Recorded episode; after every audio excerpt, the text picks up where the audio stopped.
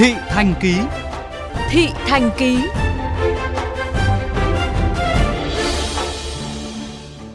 Thưa quý vị, như VOV Giao thông đã phản ánh về tình trạng nhập nhèm giữa khẩu trang 4 lớp thông thường với khẩu trang y tế, gây bối rối cho người tiêu dùng tại thủ phủ sản xuất khẩu trang ở tỉnh Bắc Ninh.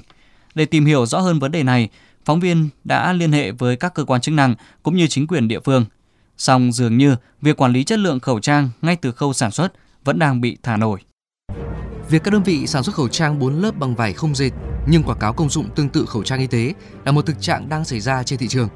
Khảo sát ở xã Xuân Lai, huyện Gia Bình, tỉnh Bắc Ninh, một công ty thừa nhận có thể sản xuất khẩu trang kháng khuẩn nhưng không đăng ký với cơ quan chức năng mà bán dưới dạng khẩu trang vải thường để tránh bị kiểm tra.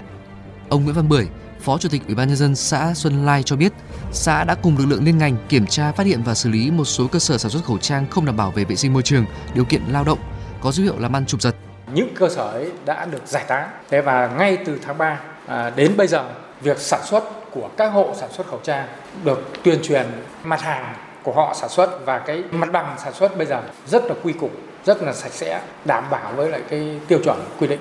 Mặc dù vậy, khi được hỏi những tiêu chuẩn quy định nào đang được áp dụng, chính quyền xã cho biết chỉ các doanh nghiệp sản xuất khẩu trang y tế mới chịu giám sát bởi tiêu chuẩn 8389 của Bộ Y tế, còn các cơ sở sản xuất khẩu trang vải thông thường thì không có tiêu chuẩn nào ràng buộc. Lý do đây là mặt hàng truyền thống của xã. Theo lời vị phó chủ tịch xã, về cảm quan là đảm bảo. Đem thắc mắc này đề cập với lực lượng quản lý thị trường, đại diện Tổng cục Quản lý thị trường cho biết, thị trường hiện nay đúng là xuất hiện nhiều nơi sản xuất khẩu trang kém chất lượng, không đảm bảo an toàn cho người sử dụng. Từ ngày 31 tháng 1 đến ngày 17 tháng 8 năm 2020, toàn lực lượng quản lý thị trường đã kiểm tra và xử lý gần 9.400 cơ sở, phạt tiền vi phạm hành chính gần 5,3 tỷ đồng. Với các vi phạm sản xuất, kinh doanh trang thiết bị y tế giả mạo nhãn hiệu, nhập lậu, không rõ nguồn gốc xuất xứ, tái chế, hàng giả kém chất lượng. Riêng về quy trình sản xuất khẩu trang, vị đại diện Tổng cục Quản lý thị trường cho rằng nằm ngoài phạm vi trả lời. Liên hệ với Sở Y tế tỉnh Bắc Ninh, phóng viên cũng nhận được câu trả lời tương tự. Dược sĩ Nguyễn Văn Lịch, trưởng phòng nghiệp vụ dược Sở Y tế tỉnh Bắc Ninh cho biết, địa bàn tỉnh có 70 cơ sở được cấp phép sản xuất khẩu trang y tế, còn các cơ sở sản xuất khẩu trang vải thì Sở Y tế không quản lý. Sản xuất khẩu trang vải thông thường, kể cả sản xuất khẩu trang mà đạt theo tiêu chuẩn quyết định 870 của Bộ Y tế thì ngành y tế không cấp phép cho các cơ sở đó và các cơ sở đó sản xuất và công bố để sản xuất lưu thông thôi. Đăng ký kinh doanh của họ họ uh, xây dựng tiêu chuẩn cơ sở và họ sản xuất. Được biết, các cơ sở sản xuất khẩu trang y tế phải đạt chuẩn ISO 13485, tiêu chuẩn 8389 của Bộ Y tế. Các cơ quan chức năng sẽ dựa vào đó để hậu kiểm, xử lý nếu phát hiện vi phạm.